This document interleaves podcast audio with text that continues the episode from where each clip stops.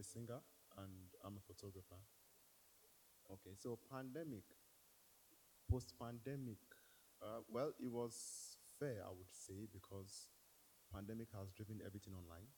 And yeah, we reach out to people more, so it's easy, more easier to reach more people. Okay. Can we put our hands together for Minister Jerry? Okay. So, so that I will not come across as an unfair individual, right? I've taken from one side. I'll balance it out now, right? So that the left hand is not stronger than the right. Abi? So let me hover around, over. Okay, yes, I have the perfect person. Good morning, sir. No, no, it's not him. Good morning, ma. Good morning. Okay, yes. Um, okay, so I'm an event planner, and as we all know, tourism and hospitality industry were the worst hit by the pandemic. We couldn't um, plan events for Uh, a while, and then even now we still have to put some restrictions in place, and yes, it has affected us, but you know, we move. Lovely, lovely. Hallelujah. Can we put our hands together for Missus Miles? And as you're doing that, let's also put our hands together for Elder Sheung. Put your hands together. Yes, in advance.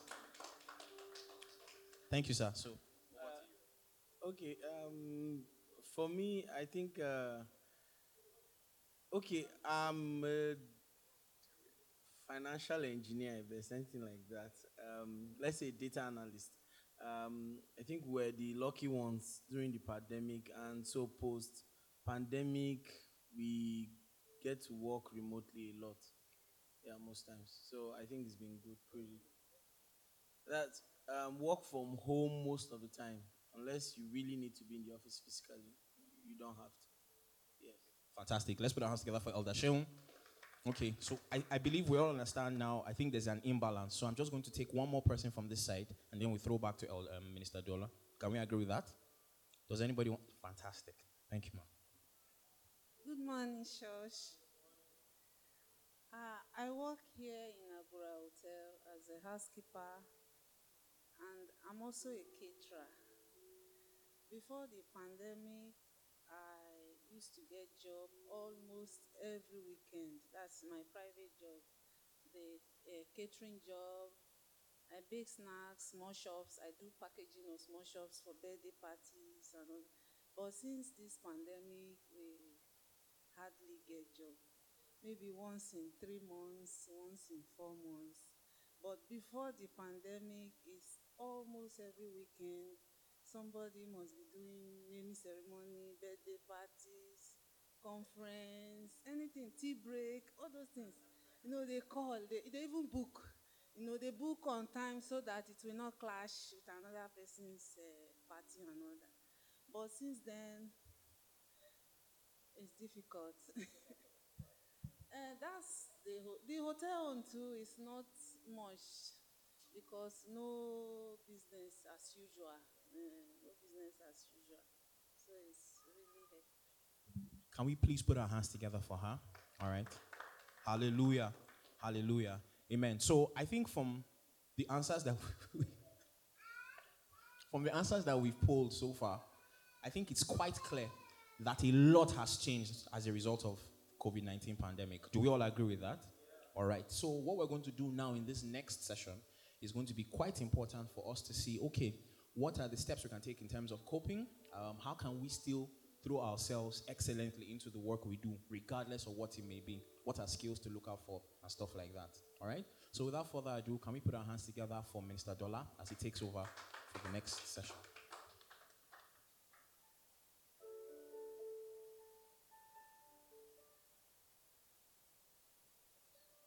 All right. Um, you're welcome back, everybody. Um, I think so. With the with the foregoing, it is very very clear to see that there has to be a form of re-strategizing, right? Um, there has to be a way where we can all adapt to this global trend that has really changed the way life is. And the truth about it is, life is filled with changes, isn't it? One thing in life that is constant is that there will always be a change. And as children of God, God is not expecting us to just sit down and keep, you know, just thinking some miracle will fall from somewhere. We have the Holy Spirit in us, and that Holy Spirit is able to teach us how to you know, adapt to the changes that we see and how to get the best of the changes that there are, isn't it? Don't you agree with me? Um, uh, so, it, so it's important we have this conversation, and that's why this conversation has been um, put together to help everybody understand what this change is today and how you can get the best of it. I'm sure you agree with me that since COVID started, some people just came into their millions in this COVID period. Do you agree with me? Difficult as it is, some people just walked into their own, you know, abundance this season, you know, and some people actually lost a lot because of this season too. So the idea is to harness the best of it and see how it has changed, and let us see how we can um, adapt to that change and get the very best that we possible can best from it. Amen. All right, so with us today, we're going to be having two very fantastic, I mean, their C Vs are not in this world. They are out of this world. Two very experienced people whose um, ideas and whose knowledge we're going to be tapping into, and then we're going to see how we can relate with that, and then we're going to see how we can, you know, bring out something for ourselves. Now, let me just put a disclaimer at this time. Of course, you know, in Grace House, we don't do, we don't necessarily believe in formulas, right? There's no formula that is the underlying formula that you use in every situation that we work, isn't it? But the, I, and, and, and so what these people will say, we're not saying it's the formula for you to use and to succeed, but we're just going to take out of their wealth of experience, and then let's see how you can adapt to that experience, or how you can use that experience in your own unique situation, and then let's see how we can roll with that. So like I said, we're going to be having two very wonderful uh, uh, members on the panel today. And because Grace House has already adapted to the post-COVID change, one of them is not going to be here. Praise God. One of them is not going to be physically here, yet she's going to be here. Can you put your hands together for Grace House? That's how we are adapting. That's how we are going ahead. So one, somebody, one of the members are going to join us via, um, via Zoom, via, oh, via Google Meet. And so you'll be seeing her on the screen, but don't be afraid. She will hear us, and she's going to be as, it's going to be as though she's here. You know that prayer we used to pray before? When pastor is not there, they will say, um, pastor is not here, he sends his greetings, though he's not with us physically, but he's with us, his spirit is with us. Now we're going to be having a real life spirit with us today. Praise God. She's going to be a real life spirit that will be here. So she's going to be on the screen, and she is on the screen already, and the other person will be physically with us. Praise God. All right, um, the first member of the panel is um, Bomi. And Bomi is currently a manager of Human Resources Services at CUSO, at CUSO International, and that's a company that is based in Ontario, Canada. She has over fifteen years experience in the H R sector with a history of working in retail and non-profit sectors. She has recruited over three thousand candidates in the course of a career that has seen her occupy roles linked to human resource management, organizational design, you know, recruitment and training. She also holds um, a top H R management role at internationally recognized companies, companies like Kimberly Ryan, Jobberman, Eagle Hills, the University of Maryland, um, you know, Global, uh, the University of Maryland Global Initiative Corporation, and Impact Assessment Agency of Canada. She holds considerable knowledge of Nigerian, U S, and Canadian employment laws, and is currently a member of the Human Resources Professionals Association in Ontario, that's in Canada. She's married to James Uji, and she's blessed with two beautiful children. Can we put our hands together for Missus Bomi? Missus Bomi, can you hear me? Can you hear me?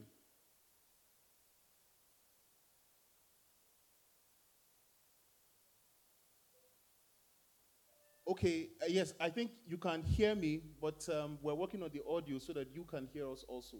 But you're welcome to today's panel discussion. And if you've, I'm sure you've heard the applause.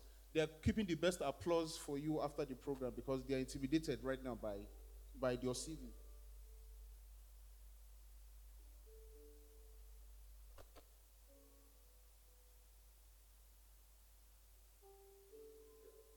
Okay, so we'll go to the second panelist. Um, she's an in-house person, um, a very special person at that. She's the darling wife. If you see Pastor Mima looking all polished, all fine, all clean. I mean, Pastor Mima's dress. How many of you noticed that his, his dress today is different? How many of you noticed that his dress today is different? It's called See Her. Praise God. Can we put our hands together for her for that? It's called See Her. That she's that he's looking sharp and beautiful is is is is, is her work in his life. Praise God. She's none other than Missus Tolua, uh, Missus Tobiloba Ojediran. Can we put our hands together for her? I will want to read her own C V while she's here sitting, because she has to blush. If you have that kind of C V, there's no how. You are given the permission to blush. In fact, you are given the permission to be proud if you want to be proud, even though I know she will not be proud because she's a pastor's wife and she's supposed to carry the fruit of the Spirit and even sit down with it here.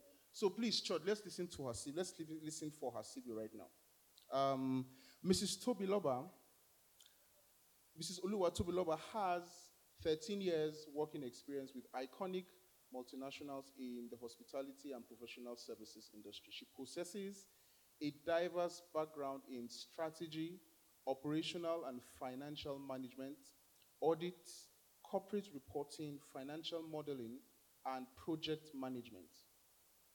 She currently serves as the Chief Finance Officer of Transcorp Hotels P L C.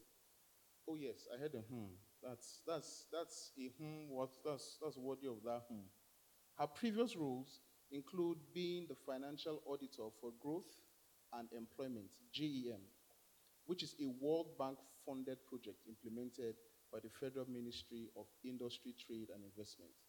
She's also a, she was also a finance manager at Intercontinental Hotels, Lagos, and um, audit senior at K P M G Professional Services. At this, at this juncture, let's just put our hands together. Just for this, there's more coming.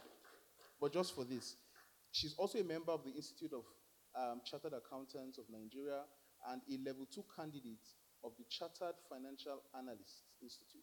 She has provided consultancy services to W F O Professional Services, amongst other companies. Now, her interests revolve around activities that focus on empowerment and the socio-economic well-being of women and children. She's married to Pastor Mima and blessed with a daughter, Oluwatobiloba. You're welcome, Missus Ojediran. Thank you very much for being here. I trust our audio is good now so that Miss, uh, Missus Bomi can join us. Can she hear us now?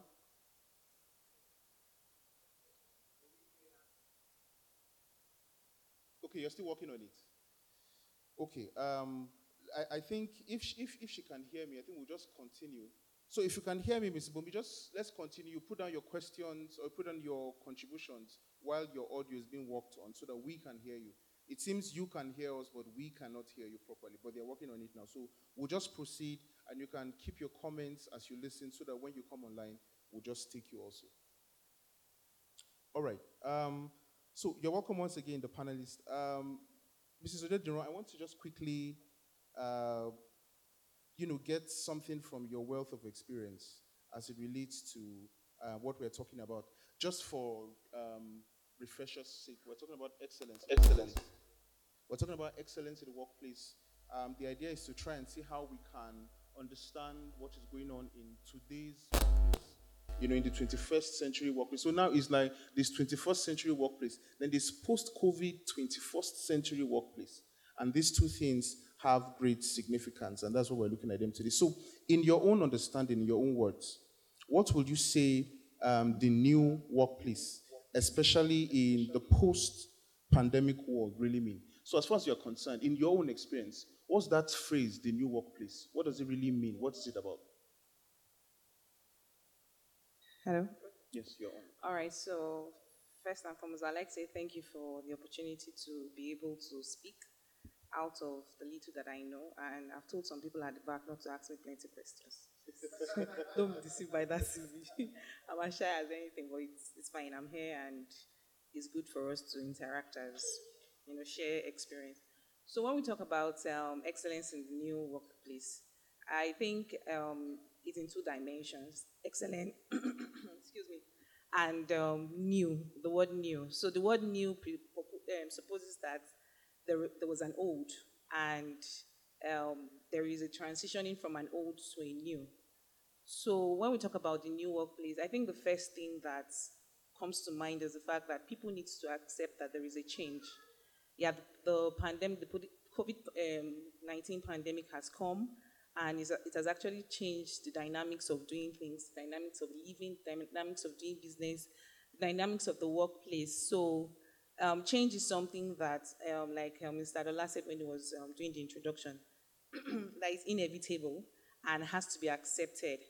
And um, it's something that at times we really do not want to, but it has come, and it's very important that we accept and we find a way to adapt. So after change comes transitioning. So transitioning is that internal process that one has to go through to be able to adapt and accept the changes that has um, come to be. So talking about it in the context of a workplace, so definitely uh, the dynamics of working has changed. For some people, it's strictly work from home. For some people, it's a mix of the two. For some people, um, especially for companies that are confident of their safety protocols and um, health um, precautions, they've allowed their staff to come back to work. But in irrespective of the mode of working, one thing that has that is apparent and has come to stay is the fact that the change has come. And um, there's going to be a lot of um, things that we need to actually adjust to. And, you know, talking about excellence, um, in life there are principles, and in workplaces as well there are principles. So irrespective of whether you're working from home or even outside the workplace, there are principles that guide life, and one of it is excellence. And one needs to understand the principle that guides the space that you are right now as as in the new normal. So I think I think I should stop here now so that... Um, okay, yeah. okay. Yes, so uh, let's go to... Thank you very much, Missus Ojediran. Thank you for that, um, for those few words. Uh, so let's go to um, Bomi. I don't know if she can... if we can hear her right now. Okay, um, you're welcome.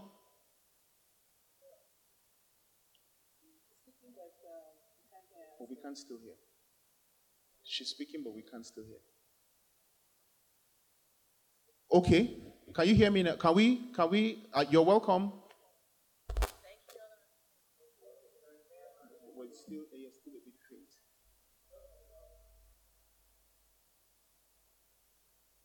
Okay. Um, I don't know if you if you've listened, if you've heard um, very properly what we have just. Um, The, the few lines, the introduction, the introductory lines that um, I gave, and what um, the second panelist, Missus Ojediran, has said. But we want to just know um, from your from your own experience, what would you say the new workplace, the new is, workplace about is about today? Um, th thanks, Zoe, for that question. Um, as a H R professional, I will still look to successfully answer that question, and that's because um, even though we're in the pan- post, we're not yet in the post-pandemic phase of this era. We're still very much in a pandemic, and so organizations are still evolving, trying to decide what life should be right now and what life will be after that. But I'll agree with the second panelist and say that um, first, the, the new workplace, number one, is evolving. We're not there yet. We're still experimenting. We don't know what will work. work.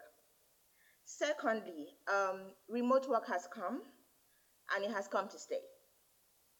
So for some organizations, they're doing hybrid. For some organizations, they've gone fully remote. But like organizations where I work, we're not sure if we're going to do hybrid or remote yet, because unfortunately for us in Canada,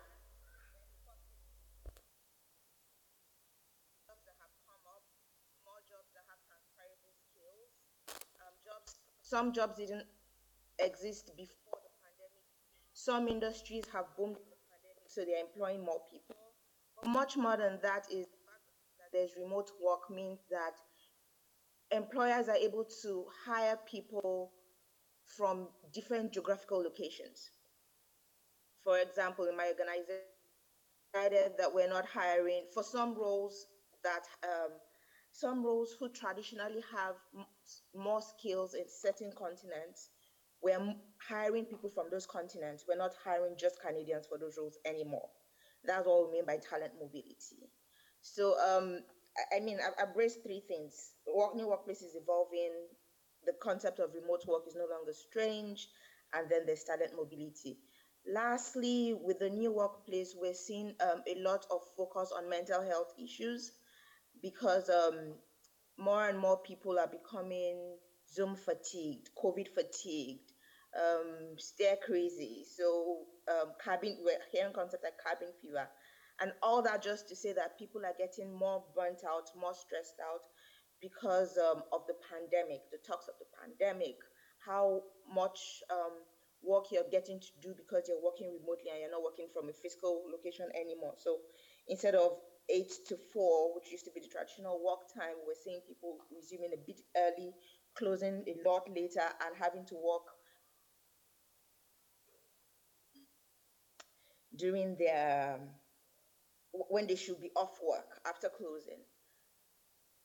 So um, I can't see your screen. I, I can't see anymore, but those for me are the things um, that come to mind when we hear the phrase new workplace. Those are the the the buzzwords, the, the salient points that we're discussing when we talk about the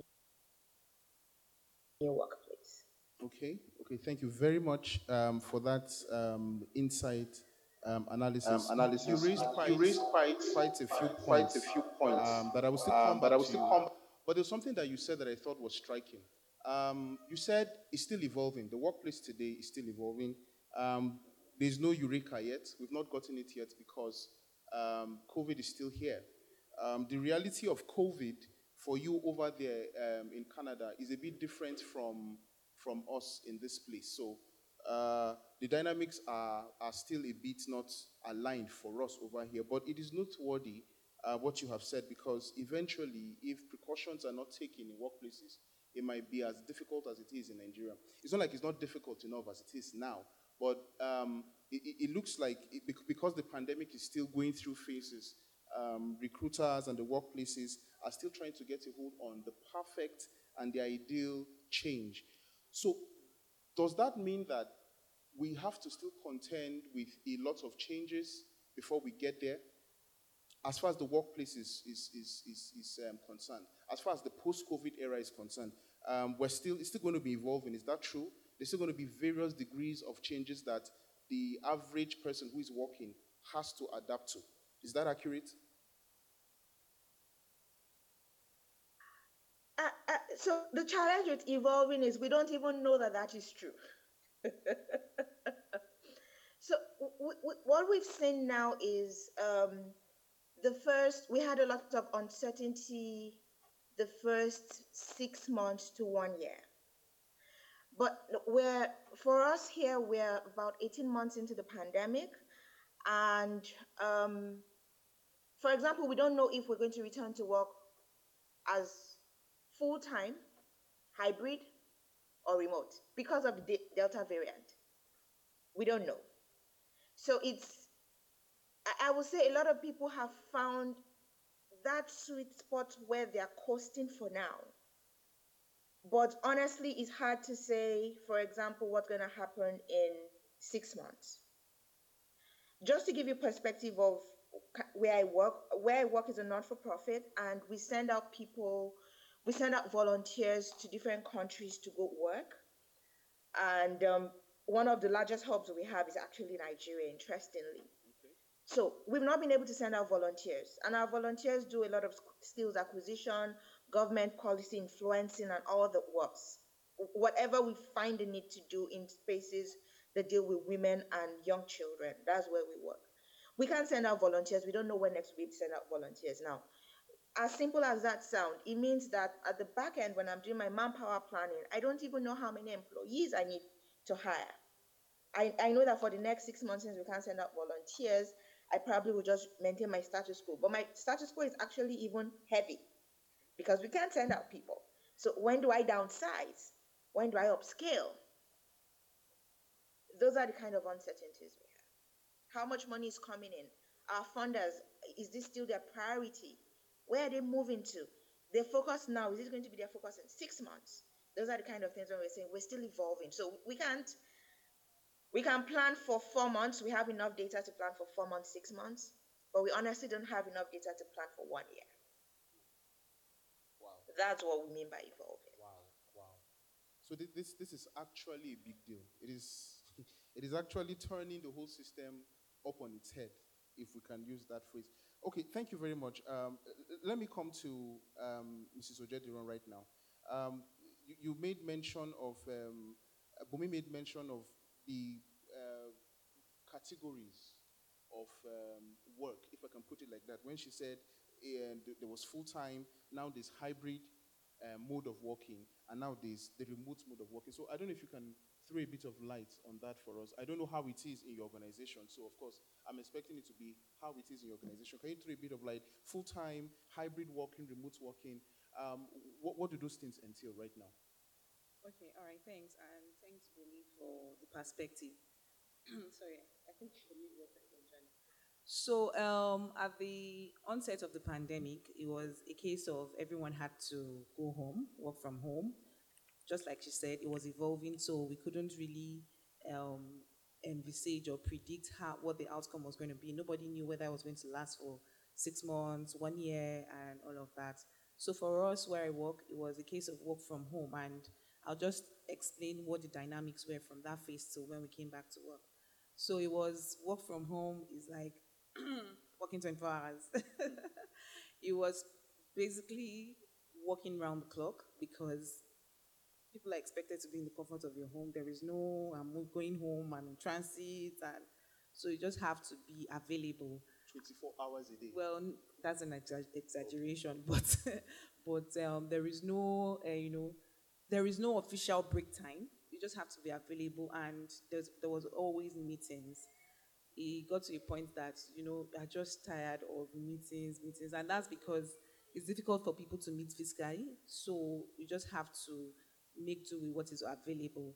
So at that time, it was a case of, you know, ensuring that your mental health was intact because um, people were dealing with losses, people were dealing with even understanding what was happening, there was fear in the air, and then also you, you still need to deliver on the resp- on your responsibility in your, uh, you know, based on your work function.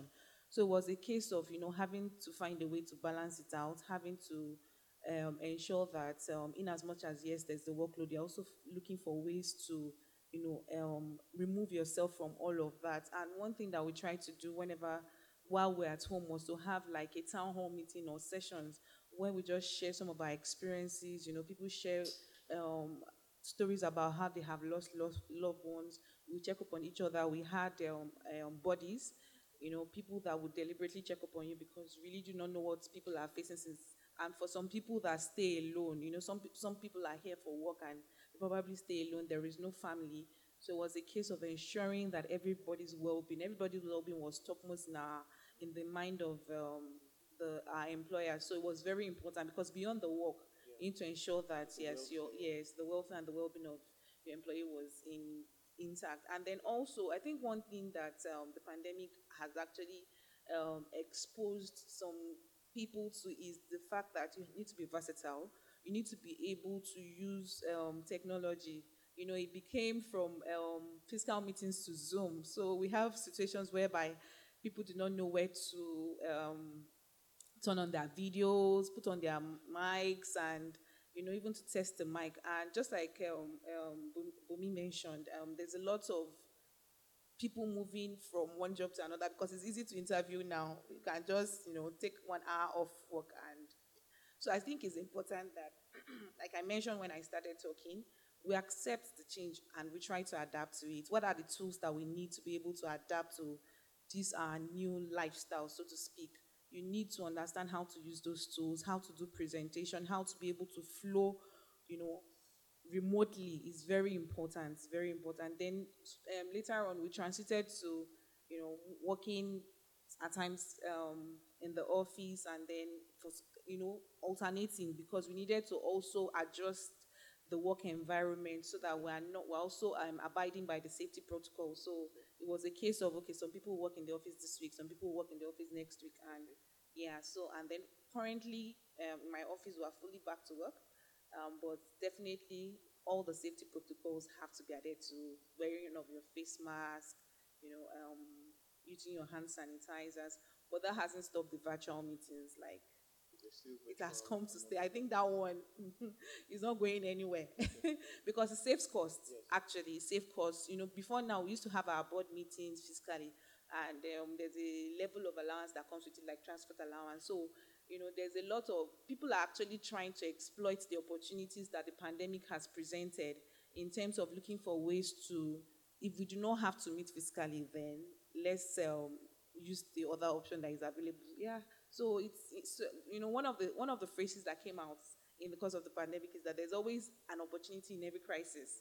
So it, it, so it, it actually depends on how you perceive it. You can choose to stay there and just, uh, this thing has come, or look for ways to be able to, unless yes, yes. So situation. We actually saw opportunities and we harnessed it, and I could go on and on, in, even into the things that we did as a business to be able to, you know, exploit the opportunities that the pandemic brought. Yeah, so I think one thing that I would like to say emphatically is that in every situation, there's always an opportunity, yeah.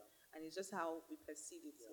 Yeah. Yeah. Okay, thank you very much, Mister General. Um, so let's, there's still a lot of things I want us to still tie up on that, but let's leave that and let's go to this um, next um, um, question that I think will be very, very important for us to consider.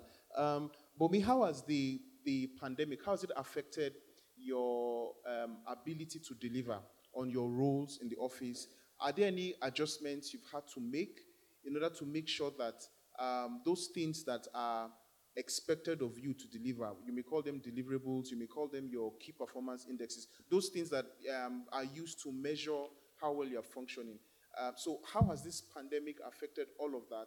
And what adjustments have you had to make to make sure that you do not fall back on what is expected of you?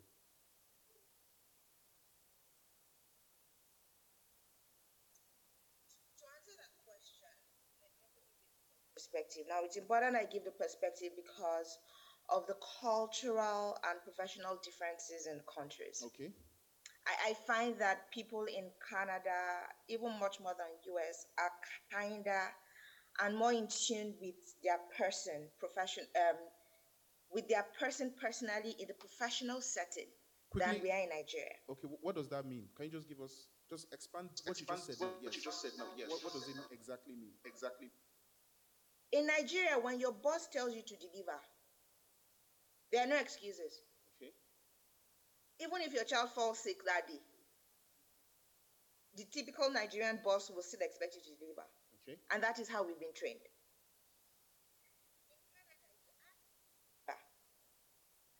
And I feel emotionally unwell. Not physical, no symptom. My child is not dying. I'm just not in the right mental state to do it. I'm stressed. In Nigeria, we don't even recognize stress when it comes on us. In Canada, I'm stressed. I can tell my boss, I need an extra day because right now, wow, I'm wow. mentally stressed, wow, and I can't get to it. That is that is amazing. And that is a conversation. That is the conversation that we act. Dola, you're muted, so I can't hear you. Okay. I, I can't get your feedback. Okay. Can, can you hear now? Can you hear now? Hear you now. Okay, okay, okay. okay. No, we're just and we're just applauding that point you made, that you can ask for an extra day off over there, and your boss will not find it insulting. It's not. We have we have leave, we have sick days, we have personal day off. I mean, so just to give perspective as to pressure, and during this pandemic in particular, because of mental health, when people say, please help, I can't, you just send them off. Go and take care of your mental health first. Wow. When you're fine, come back and get this work done. And you won't lose your job. There's no risk so, of losing the job at that point. Find ourselves. Not, not to say people don't work because of that. No, people still work. Okay. Now, with the pandemic, because I'm Nigerian and I'm used to the Nigerian culture, I find that sometimes I'm at work till eleven p.m., twelve midnight, just trying to get work done, trying to get ahead of my day the next day, um, and push off, push out all my deliverables as much as I can. And you find that there are also people like that. I find most of the people that are like that are actually more foreigners than um, than um, Canadians, white Canadians. But again, it's it's probably just the setting I'm working because there are a lot of foreigners there too. Um, but it's, it's adjusting priorities. Now I had to work with two toddlers. One of them was doing virtual schooling while I was working. The other one at some point went off to daycare. So you're, you're attending to a full, you're working at the same time. And then you're trying to deal with your own, trying to protect your headspace, trying to protect your self-information that was coming in and all. So um, it was a lot of adjusting priorities, trying to understand what was um, important at the time and what could wait. But it was also a lot of conversation. Um, if, I, if I can't get it done then, I'm telling you I can't get it done then.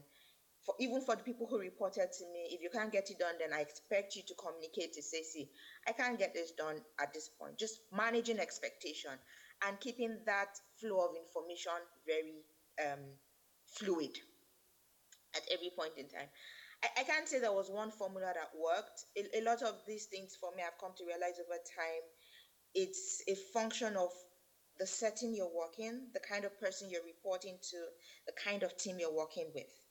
And when you understand that, when you have the synergy that you should have that makes work easy, it's it's easier to be able to ask for respite when you need and to be able to push when um, you don't need a respite and you have the momentum to get the work done. I don't know if that makes sense. Okay, so it's just, just, ju- just to rephrase it, um, the way you have managed um, your ability to deliver in this trying time will be to first prioritize. Is that accurate? You, you have been able to prioritize um, what is expected of you. So you're able to say, this is more important at this time. Okay, this is not important. So let me leave this. Let me attend to this. You've been able to prioritize. You've been able to manage your expectations, um, the expectations concerning you. So I'm assuming, so I'm assuming so that that will be your boss. I used to prioritizing also meant prioritizing my mental health in okay. addition to prioritizing work. Okay, okay. Secondly was communication. My bosses had to know. I had kids. I have toddlers. My son is going to school virtually, so I won't always be at my desk when you call. I won't able to meet the. De- I won't always be able to meet the deadline. I have school runs to do because I have a child that goes to daycare. And you have so to communicate that effectively. Com- commu- prioritizing, communicate so that people know what my reality is okay. and, and help. Okay. Yeah. Okay, okay, okay. Um, thank you very much. Uh, the next question will be for uh, Missus Ojediran. What mistakes do, do you think both employees and employers have been making um, the post-pandemic um, era? Um, and how do you think it has affected their work? Both, how do you think that it has, it has affected productivity and the expectations in terms of the deliverables? So it's both from the employer and the employee. What do you think are the common mistakes that have been made in this era as, as it ex, uh, refers to the workspace? All right, yeah, thanks. So I think um, one of it is, I think um, Bomi has actually hit it in his communication and assumption, false assumption. At the end of the day, we are all humans and um, there's a way that you will communicate your situation that someone would understand. But if you do not communicate and you just assume that, you know, after all, this person will just expect me to do this thing. Um, it's actually, and then everybody's frustrated, angry. There's a lot of resentment. There is a lot of emotions in the air and all of that. And one thing that we need to understand is that everybody, did, nobody has an experience of how this pandemic could unfold and who is still on. As in, it will still evolve. So everyone was more or less learning on the job. So definitely there are bounds to be error, there are bounds to be mistakes. So I'll say that um, one of the mistakes that um, you know people made, not necessarily where I work, but in general, is the fact that we did not accept the change that um, befell us on time. Yeah, we did not, with some of, some people did not immediately adapt and, you know, they did not create, you know, systems that can actually help in this new dispensation or dynamic. So people still expect, you know, work as usual. People still expect for you to deliver at the same pace and at the same level, forgetting that, you know, things have changed. There's a lot. There's even even the news is depressing. So I think it was a case of, you know, having to understand that change has come. How do we change? How do we adapt? And For, for, for the Western world, they already have a level of structures in place, but in as much as that, that's um, you know, the situation, I think um, here in Nigeria as well, people are actually understanding that things have changed and we have to start. So I see organizations coming up with initiatives, you know, um, that can actually benefit the well-being of their um, employees. Okay. So, I, so for me, the fundamental issue when it, when it, um, talk, um, talking about in the context of you know the pandemic and all the um, situation that it brought was yeah. the fact that people did not come to accept the change that okay. has come to be on time. Yeah, so, so there was, was still denial. a lot of there was still yes, a lot of kind denial. of yes, okay. yes, yes. Okay, yeah. okay. Uh, Bomi, let me throw that to you also. What do you think are some of the common mistakes? Um, that both employees, maybe let's focus on um, employees right now. What are some of the common mistakes, in your opinion, that um, work people have made throughout this, this period and um, how it has affected their work? I, I'll take that um, from the personal angle, not personal not being me, but from employees' day-to-day lives as it affects their professional lives. One of it is um, not not being able, not being emotionally intelligent enough about yourself. You're you're putting pressure on yourself like everything is normal. We're Christians, but nothing is normal. People are dropping dead beside you. People are catching COVID. You're worried because of the news, and rightly so. You don't know what the, you don't know if you have a job the next day because people are losing their jobs. Security situation is not getting any better because people are hungry. So at what point um, did we stop to say, these are all the things going on around us. These are the things that are my stressors. And how do I address it? So a lot of people couldn't identify their stressors. They just kept moving like nothing was happening. And then we had people falling sick, people dropping dead, not out of COVID this time, but out of the emotional trauma they were going through that they weren't able to process. Another thing is people weren't being kind, because people weren't understanding their stressors and being kind to themselves. They were unable to give kindness to other people.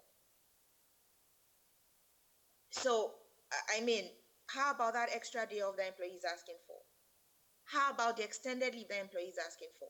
That person, there's a holiday between Thursday and Saturday, when um, the weekend. Why won't you let that person who reports to you take the Friday off? You know, those, those kind of things. So the mistakes to me were,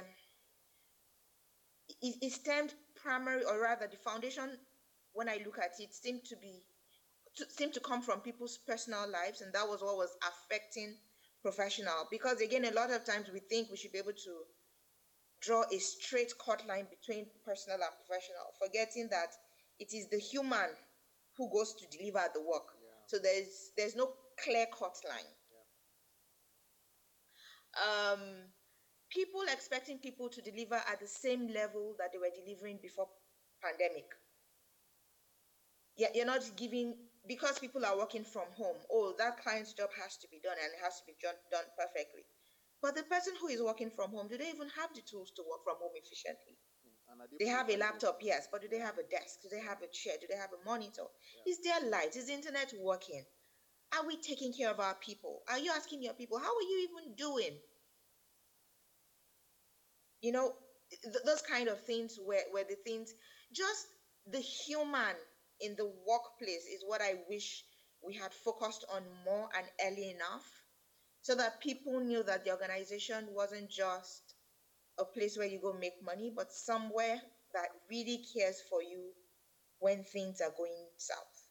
Let, Again, let me let me cut you here. Let me bring something to um, to the fore. I really want us to take a, let's talk a little about emotional intelligence, or the lack of it, as you have just stated. You are talking right now from an ideal standpoint, right? Um, but thankfully, you have the Nigerian perspective. You know, you talked about cultural differences earlier.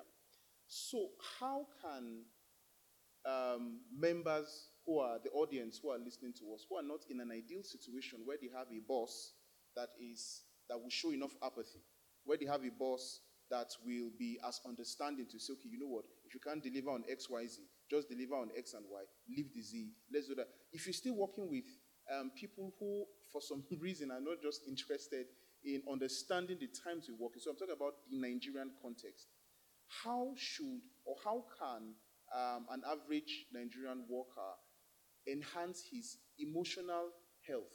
Um, so I'm saying that vis-a-vis emotional intelligence, how can you how can you now do yourself? How can you pre- protect yourself um, so that you don't lose your job and so that you can still make and hit your deliverables? I'm talking about the Nigerian context right now.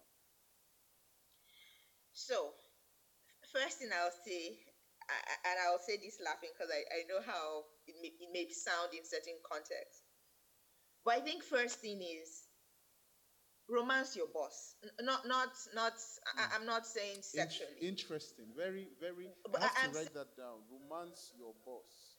Romance. You see, in the Nigerian context, is very easy. Okay. Because we get into each other's affairs without invitation. Okay. We don't do that here. There's usually a cl- your, your boss is not your friend here. In Nigeria, a lot of times your boss is your friend. And when your boss is your friend, honestly, there are candid conversations you can have with your boss. And you will get away with stuff. People see it as, um, pardon my French, for lack of a better word, ass kissing, which is politicking. Okay. But to get anywhere in this life, even in the abroad, you have to politic. Okay. So please go and do it. But I realize that when you do that, I can't hear you. You're muted. I mean, suck up to your boss. Just, your boss. just you know, you know. Love up on your boss. Yeah. Love up on your boss. It's easy to have certain conversations. Ah, Oga, this is how it is. Oh, I beg. That that is one aspect to deal with. But another aspect is even be. Everybody needs some form of info, um, emotional intelligence to be able to deal with themselves. Sometimes you're unable to control the external factors like your boss and where you work and, and the culture there. But COVID is stressing you out. Stop watching T V. Stop talking about T V, people. Buhari and Nigeria is stressing it out. Can you stop having those conversations and just protect your mental health? And this is what I did in Nigeria a lot. At a point after I had Ofu, I went off social media because it was my stressor.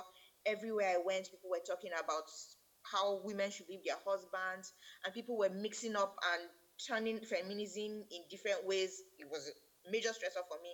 It led me into postpartum depression. So I left social media. In maybe fifteen years, I haven't watched news. If you catch me watching news, it's happenstance. I don't watch news. Because C N N, Al Jazeera, and all that, all that's happening in the world is a major stressor for me. So I avoid it. There are conversations that Ngbede cannot have with me in the house anymore because they are stressors for me, and he knows. There are conversations I can't have with him because they're stressors. So when anybody brings those kind of conversations to me, I shut it down then because it will get into my head, it will mess up with my mind, and it will affect every other thing. So I don't entertain those kind of conversations. So just being emotionally intelligent and knowing what gets to you, what makes you happy, and being able to choose every time, even when it hurts other people, but being able to choose what keeps you sane, happy, and going is important. In December last year, I had three panic attacks in one year. In one month, I had never had a panic attack, attack before that. But that was because I had so many stressors at that time, and I was unable to process my stressors. I just knew I was stressed. It was with time I realized where I was working at the time was very stressful. And because it was stressful, I was having a lot of bad dreams. And because I was having a lot of bad dreams, I thought I was under attack. And then I was praying and fasting and everything, and nothing was given. The bad dreams weren't ceasing, so I wasn't relaxed, so I wasn't getting work done properly, so I was getting negative feedback from work, and it just... But one thing that helped me at that time was, even though all that was happening, I spent a lot of time praying. And for me, I come from the school of thought of when you spend time, you, you take periodic time praying so that you're able to, um, so that things get easier down the road. Maybe not immediately, but you're taking care of things down the road. And that for me, that prayer session in December, as hard as it was because of what was going on in my life internally, it eventually helped me. Later on, I, I could see the implication of it later down the line. But all this just to say that to avoid um, you, you need to know what your stressors are and avoid them. Those are the things that you can control in your personal space. If you can take care of your personal space, it should be able to give you some energy, some power, some motivation to deal with the um, challenges of the workplace. I hope that makes sense. I know I've thrown a lot of yes, things there, yes, but yes, yes, yes, it does make sense. Um, we'll come back to you shortly, but this next question, let's put it to Missus Um, Ojediran. Um, what particular skills would you say are relevant in this workplace? Um, you, you said something earlier about um, what people even need now in the workplace being different from what it used to be. So what, what would you say are some of the skills? Can you just highlight some of them for us? Or you say you think in your own experience, ah, this is what we are looking for right now. We want people that have this particular skill, you know, right now, and is in demand, that you think people can key into and have something for themselves also. All right, thank you. So I think um, before I answer that question, I actually wanted to chip it into. Okay, please go ahead. Yes. So. Um, there was time in the office I took a topic on resilience in the workplace, and it wasn't really in the context of COVID. It's just the fact that Nigeria's, the working dynamics of Nigeria is a bit different because the environment is even different. Yeah. We're seeing inflation, naira yeah. devaluation, yeah. and as a business owner, you, have, you want to make profit. profit. You want you want your business to be sustainable and um, uh, yeah, you know, to see it, see it still existing in the nearest future. So that. That in itself comes with a, pressure, a level of pressure. And um, deliberate or not, it transfers to the employees if it is not well managed, if there are no structures to ensure that, you know, there's a way that, yes, there's a pressure, but there's a way that it's being managed. So just like um, Bomi has said, you need to understand yourself. You know, resilience in the workplace is such that you look for things that just helps you to remove yourself from all of the, should I say, madness that is happening. And, you know, just... Come, you know, just alleviate yourself from it for a minute or two. There are little things that one can do. Like what? What, what are some things so just, that you suggest? So for me, I think number one is to have a purpose. Okay. A purpose, not not just because you're a Christian, but it, a, a higher driving force. You know, in the midst of that pressure, when you look at that big picture, when you look at that vision, it motivates you, because we all need a level of motivation in the midst of all that is happening to say that, okay, This is this is why I'm doing all of this. Having a reason, having a higher purpose to what you are doing, it actually helps. And some little things that help, you know, in my office, I can actually go to a colleague's office and just chat for one or two minutes, ten minutes, and we're just talking about something different from work. And also one thing that we try to do is to ensure that we, we observe our break time. Not because there is no work to be done, mm. but because it actually helps with sanity.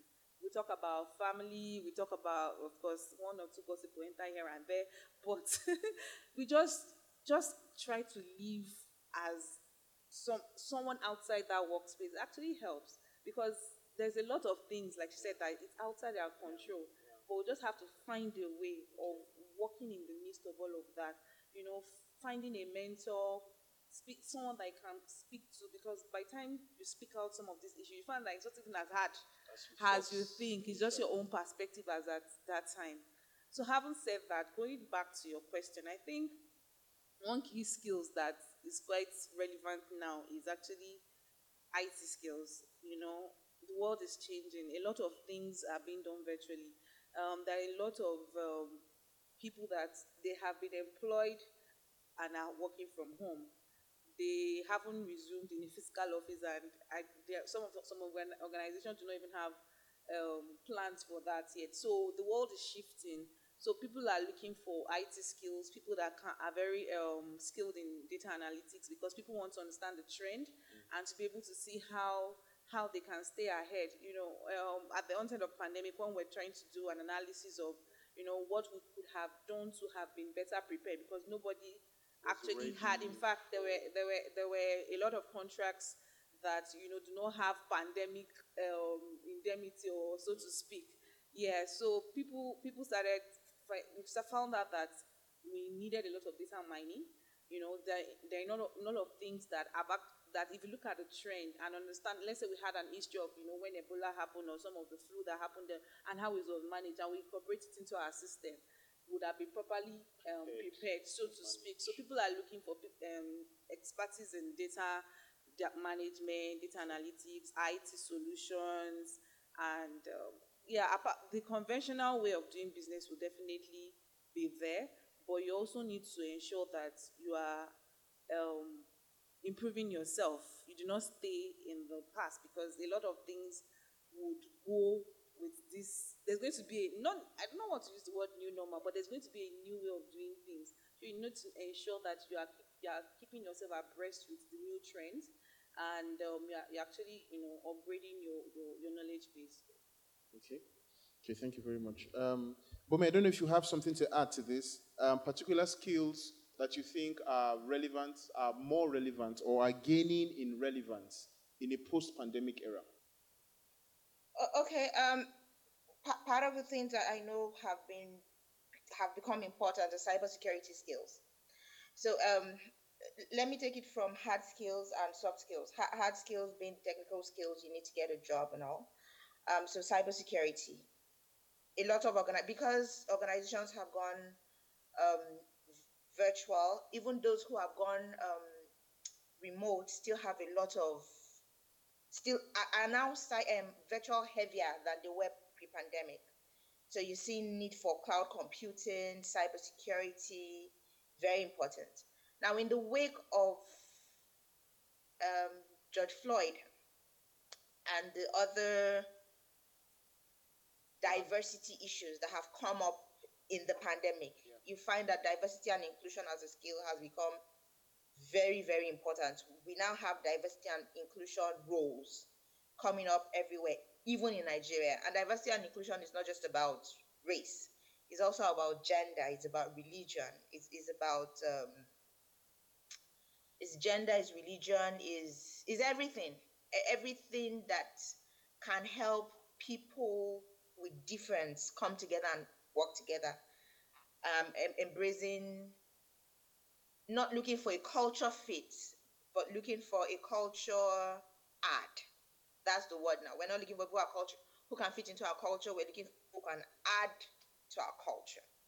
Um, we also have supply chain, um, with people ordering online more, people not being able to travel. There's a huge reliance on supply chain. So in terms of hard skills, those are the kind of things I would look at. But in terms of soft skills, you find that you need people with um, change management skills, people who are easily adaptable. You need people who, what's the word I'm looking for here? Um, people who have knowledge of social media. And and that's, that's not just to be a social media manager. You need employees who are social media wise.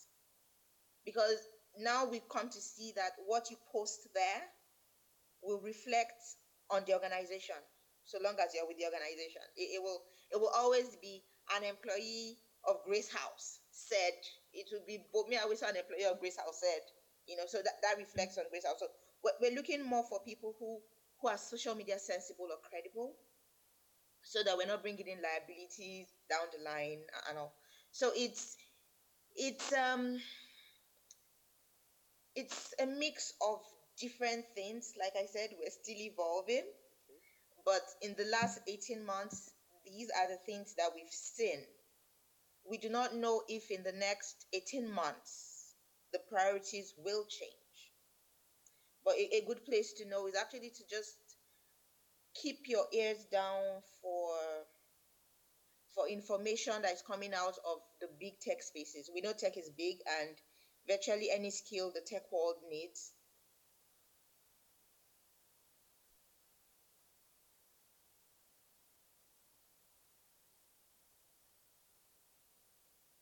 Can you, can, hello? Can you hear us, Bomi? She's just talking. She's done talking, okay. Okay, maybe we'll just take that. But while we're trying to fix that, um, something just crossed my mind. Uh, we've been talking a lot about, um, you know, people that have to do a nine to five. And we know our context in Nigeria, there isn't a lot of nine to fives. So people are beginning to diversify, to look into more, uh, into services that they can provide. So entrepreneurship is what I'm saying. So let's talk about this with the mind of that, because we've been talking nine to five, you know, since now.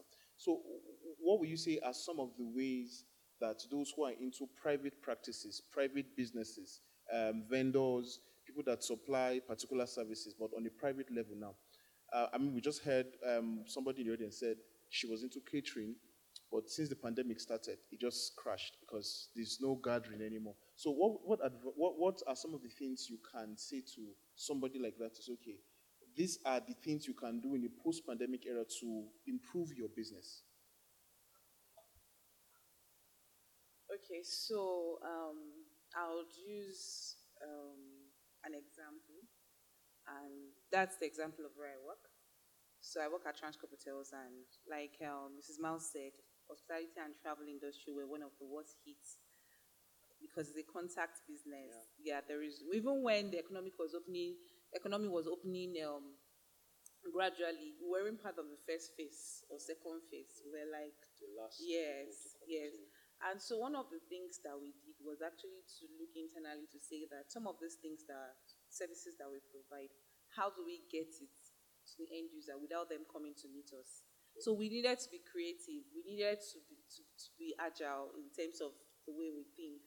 We needed to look for something that was dynamic. So one of the things that we did was to start delivery service, you know, a whole Transcorp team. Then, you know, at the onset of pandemic, doing delivery service. But we had to. Because people were not allowed to come into the hotel, but we had to look for ways to ensure that we're, sus- like we had to keep our lights on. We just had to continue to run with them. We started doing, you know, um, in, um, drop-off um, laundry services and all of. So it's it's actually looking at the situation and and creating um, ways in order to be able to beat beat the times. So talking about um, you know other people that are probably in this kind of situation, look at your business, look at the other, like what additional value can you bring to play that can still allow you to deliver that same service? You know, look for look for people that, okay, yes, you mentioned that, um, maybe I could as well speak to what she has said, mentioned that um, the catering business does not come as, as um, it used to be, it used to be more like on a weekly basis, but now maybe like once in three or four months. I think it's more of engaging with this client because people are still doing party in Abuja, really. Maybe not on that scale, yeah. But, but still yes, there are still people events. Are still yes, there are still yeah. So maybe engaging with them and seeing how you can work with them.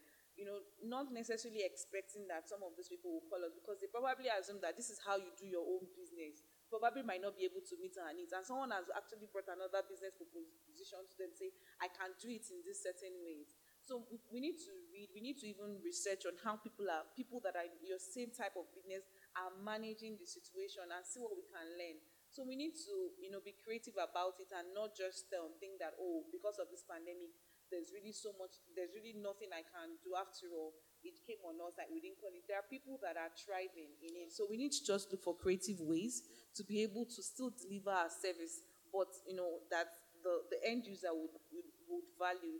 You can call call your um, clientele and say, oh, I haven't heard from you. I can actually do this. Oh, um, even if it's a small party, I have I have some protocols in place. You can even, you know, do like a video of where you prepare your meals and display. Yes, show them that, okay, we're actually adapting to um, the safety measures, and some, those are some of the things that we did. Yeah. We, you know, displayed our um, meeting setting to show the um, distance that is a- a allowed, and yeah, so just time. To give people confidence to say that, oh, yes, the pandemic is out there, but Transcorp Hilton has, the, yes, it can still be safe within these premises. So I think it's important to always look for creativity, how to adapt in the midst of all. Okay, at this junction, let's let's open the floor. Right, let's get people participate more. Um, I'd like to take questions now. I'm assuming some of us have one or two things that we'd like to talk about. Uh, what, let's take three questions first, right, and then um, we'll take it from there, and then we'll know how to, how to round it up. So round it up. Can we take three questions? Can we have three questions? I'll I'll take one contribution, or if you just want to add something, I'll take that one, and I'll take three questions. Said? I know. I know. What we want to do now? We want to open the floor to the audience. We want them to talk. I uh, want them to ask questions, and then we'll take it from there.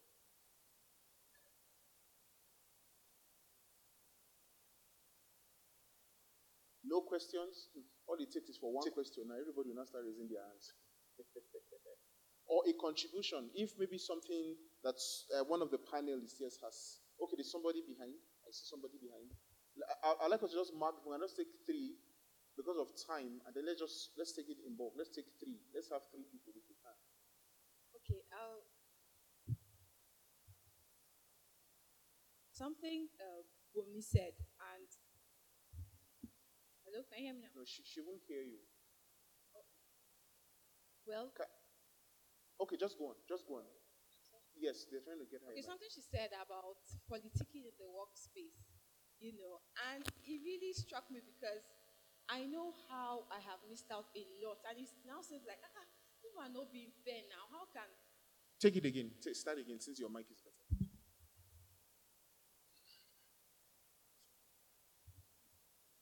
Okay, I was saying that uh, earlier on, Bomi raised the point, you know, gave a point about politicking in the workplace.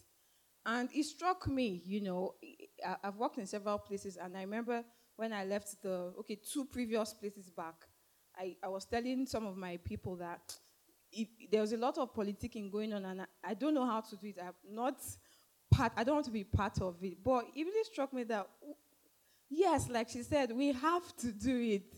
It does not mean, I, I look at it at, as eye service. You know, I have a lot of colleagues who are very good with, with these things, eye service, you know, politicking. And I just feel it's bad. I don't want to be, I just want to do my job and go. But that thing from experience, I can tell you, I have missed out on some things and even a lot of things. And it really struck me that you have to. It doesn't mean you're a fake person.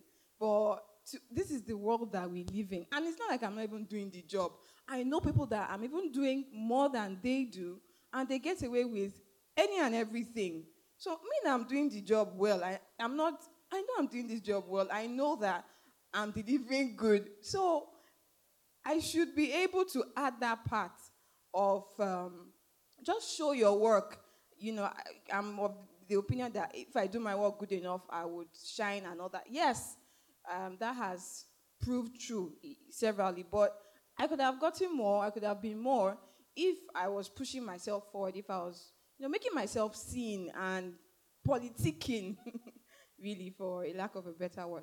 I, I, I really agree with that, and it's something I'm going to, I keep saying I'm not good at it, I'm not good at it. Well, nobody was born with it. I'm going to pick it up. Yeah, Jesus said um, in Matthew chapter sixteen, if I remember that right, when he said, the children of this world, right, that they are smarter, not concerning the things of the kingdom, of course, but uh, concerning, you know, living on this world, you have to have, you have to understand the way the world um, operates. And that's why we have the Holy Spirit. The Holy Spirit will always help us to do the right thing, say the right thing, right? So you may not need to go dirty, you know, as some other person who will go dirty. I mean, a, a, a woman who sleeps with her with her boss in the office, she's politicking, right? She wants a measure of favor, but you're a child of God, you can't do that. But there will be something that the Holy Spirit will help you to know. And to do that, you will even win more favor, you know, in the eye of your boss than that woman who's even taking it, uh, you know, all the way. So, yeah, I think that's very important that we all have, like you said, nobody's born with it. You have to learn it. But thankfully enough, we have the Holy Spirit to help us and to teach us the exact thing to do. Okay, Bomi wants to say something? Something just to encourage her. Okay. Okay. Can I, is it possible to see her face?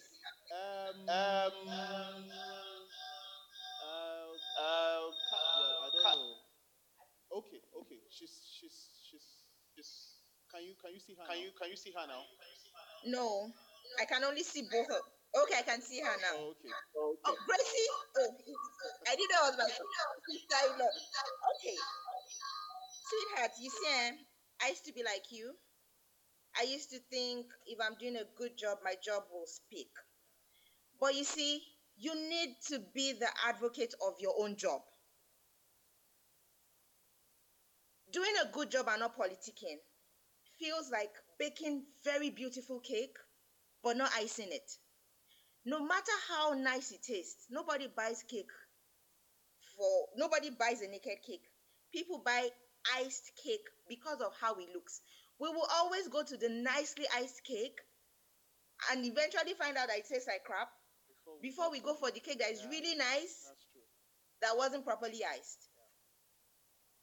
Yeah. Nobody is saying sleep with your boss. Nobody is saying go and do over and beyond, sleep in your boss's house, or, you know, nobody's saying that. But I got, my boss likes perfumes, for example. I travel. Oh, I traveled. I know you like perfumes, and I got this for you here. Afternoon lunch. Hi, boss. How are you doing? Ah, now, wow, this happened today. What do you think about it? Not gossip. Gist. Little things like that. Oh, you're at a meeting. They're asking questions. Speak. Nigerians will call you I T K. It's politicking. It is positioning yourself. It's putting your work, showcasing your work out there. That's what it is. We come from a culture where we feel that if you put, if you talk a lot at meetings, if you put yourself out there, you are just doing show off. But nobody is going to see the work that you do not present. Until you get a sponsor who can speak about you behind you, showcase your work. What I'm telling you has worked for me in real life. Not politicking has gotten me out of a job.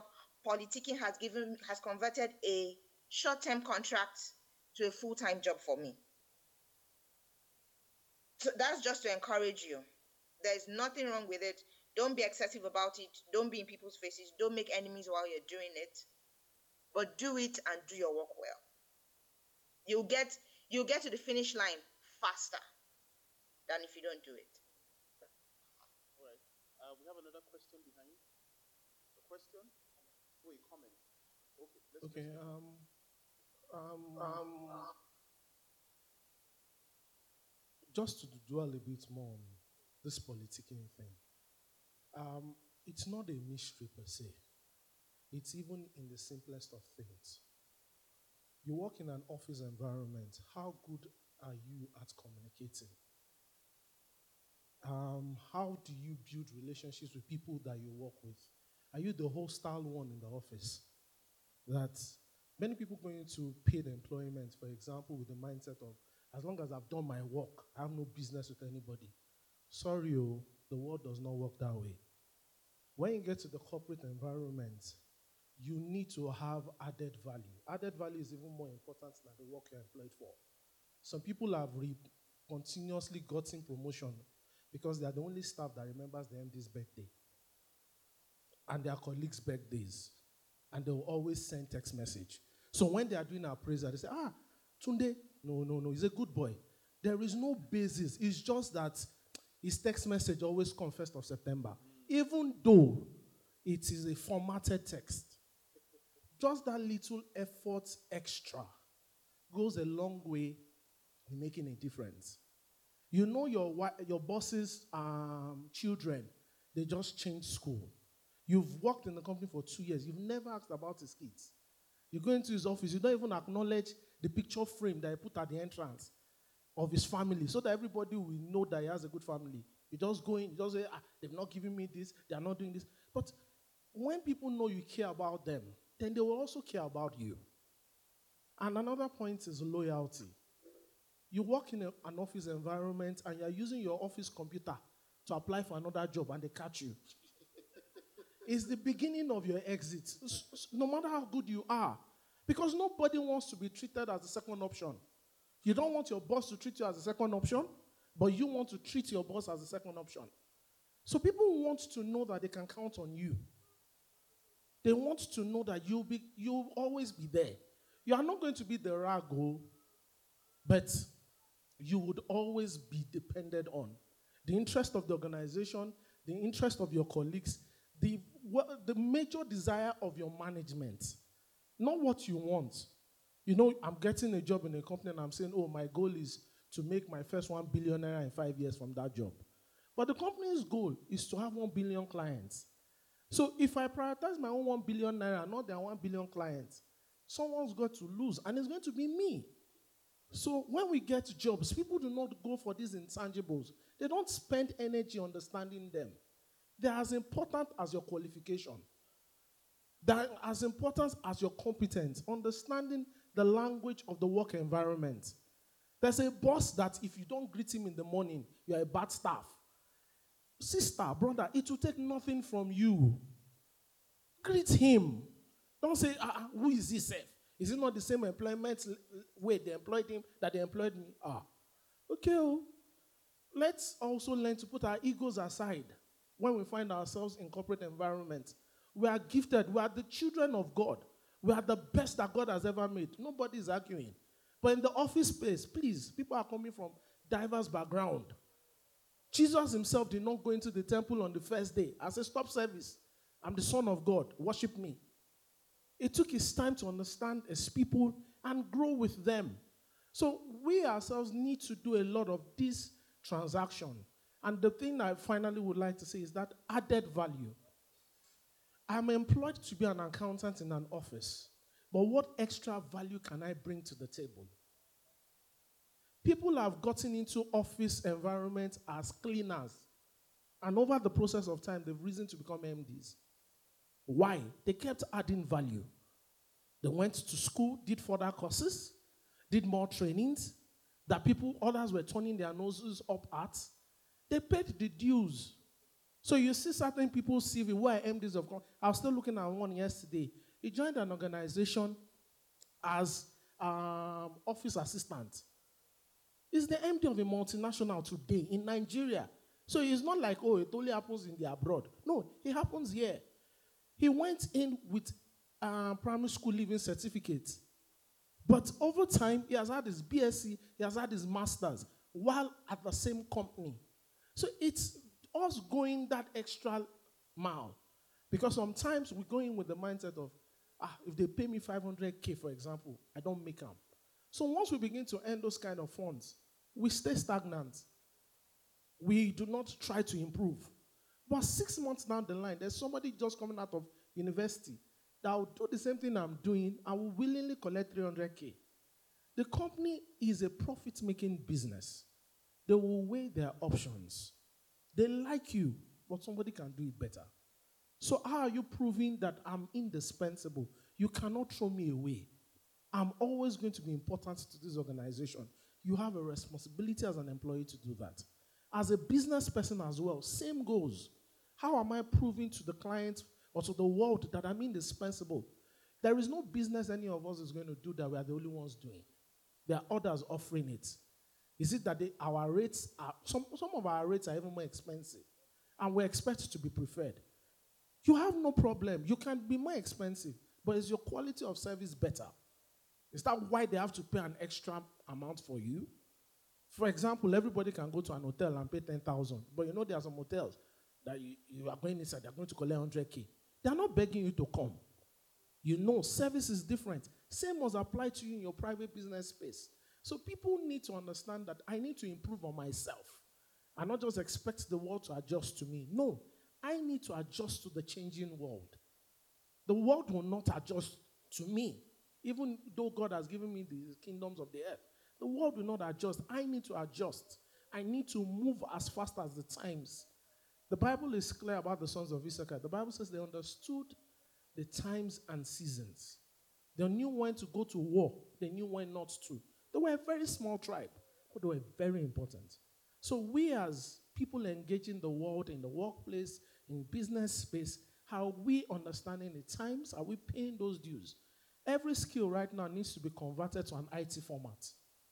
An I T format. You need to add I T to whatever you're doing. I'm not a very strong suited person for social media, but I know that there's a level of business I, I want to do. I need to get on social media. I might not do it directly, but I might have to engage people who can come in and do it on my behalf. And also, I need to understand the language of this time. It is not the same language of five, ten years ago. The languages are changing. They're talking about Twitter. And I say, what's Twitter? Is it a bed? Ah, there's a problem. So you need to understand. You go for an interview and they ask you, what are your social media handles? I say, ah, where? How? Which handle? What am I holding? Is it anger? No, no, it's not anger. It's Twitter, Facebook, Instagram. So you need to be able to understand the times you're in and to adjust to it. Thank you.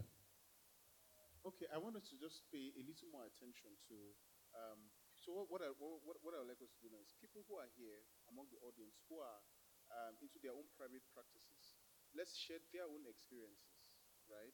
of how they have been able to um, address, um, uh, you know, the issue of COVID and how it has affected their business. Let's see whether there are other people who can pick one or two things and also learn. I want us to pay attention to entrepreneurs right now. So if you're an entrepreneur here, how have you been able to manage your business post-COVID? You know, give us your experience. It was going down. This is what you did. And uh, it, it began to come up again. It was better. I, I have two people that I can call, you know, but I will not want to just call them. But if I don't see their hands, I will call them. So maybe I should just call them. Okay, so let's give, um, let's give, uh, wow. Please, let's, let's, let's give Mister Ebenezer, let him just give us just an idea. What? Okay, while we come to him, let's go to Missus Miles.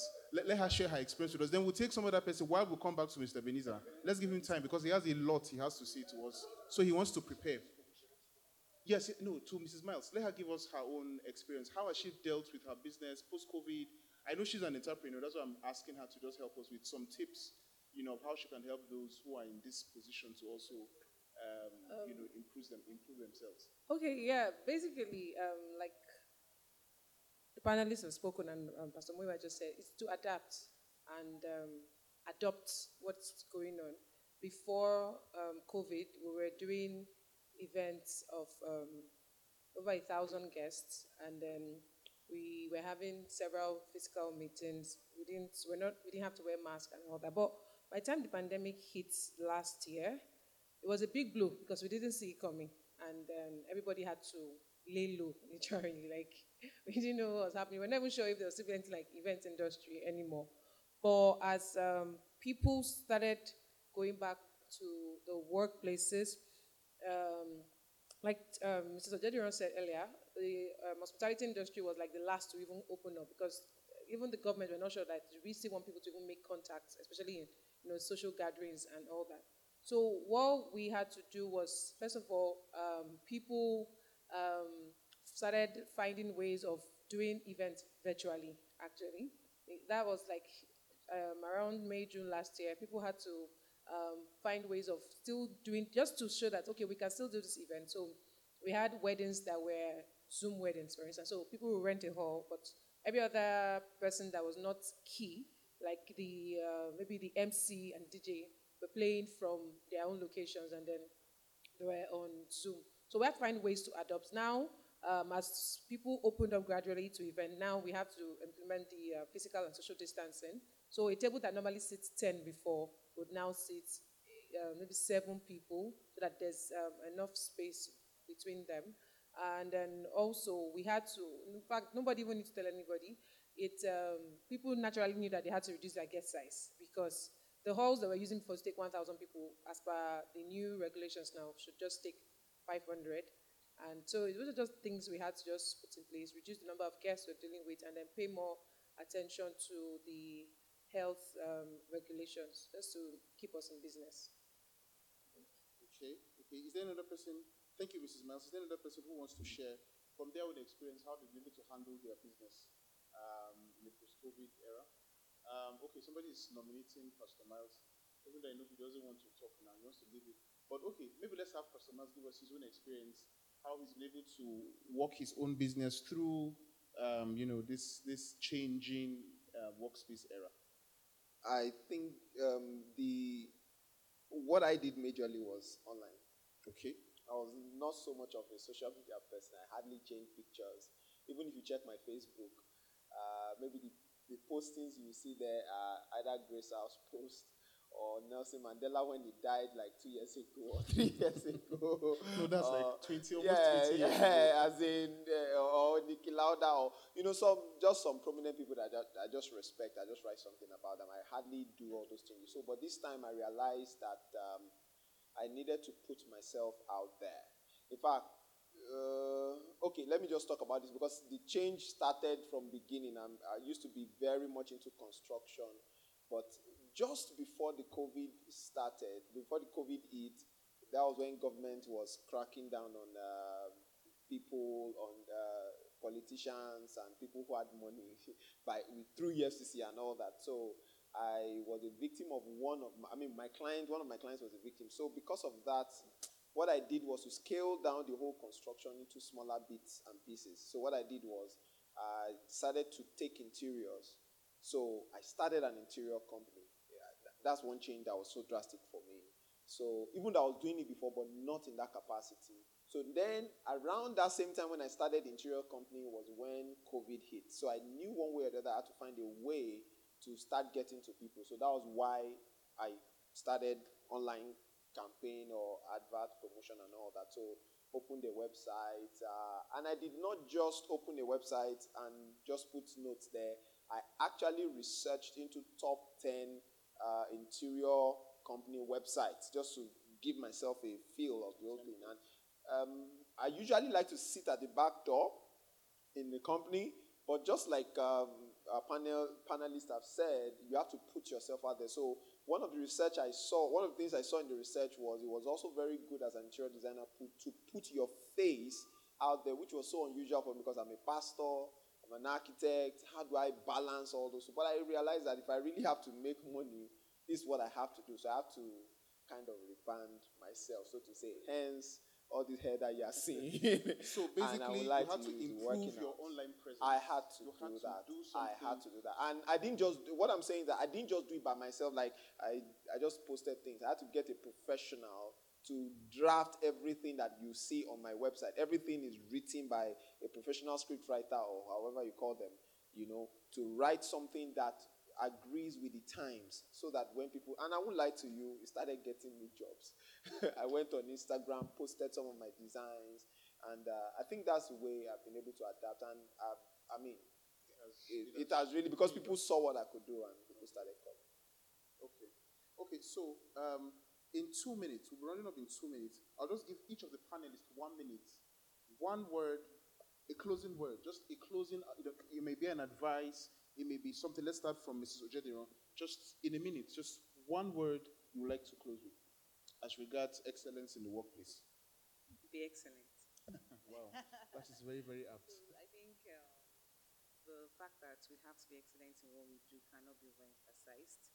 Beyond the workplace, even in our personal life, we just have to ensure that we, we bring in the qualities that will make us outstanding.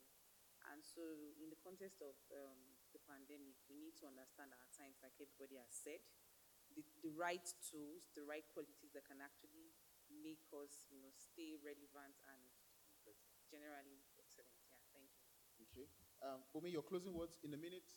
Um, um, uh, just give us your closing uh, words as to excellence in the workplace.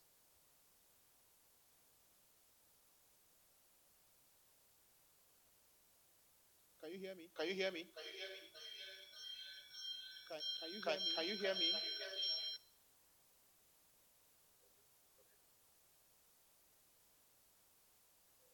Okay, but we okay, but we can't hear her.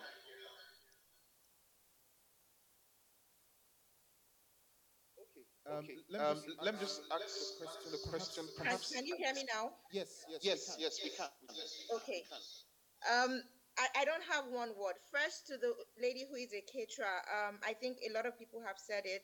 You need social media presence, uh, but um, God has blessed us with different skills. If something is not selling and you put your best into it, maybe you can find something else you can do to what you were doing before until the tide passes. Look into that. That may be helpful. For the last things, um, my co-panelists just spoke about skills that you should have. Let me just run through a few off the top of my head. One is continuous learning. Seek to gain more knowledge. Expand your capacity. Second is decision making. It's tough. You don't have all the facts, but you have to learn to make decisions on the go. Embrace it. When it doesn't work out, be free to change. Politicking. Other words for it. Collaboration. Interpersonal skills. Don't be an island. That's all what we are saying. Look for people. Look for the cabal. Look for the people who can influence things. Be friendly with them so you can move. Emotional intelligence. I can't overemphasize that. Be creative. Be resilient. Be adaptable. Times are changing. Don't get stuck in your ways. Move. If you've tried it, if it doesn't work, move. You tried it, it worked, it worked well. It's time to move. Move.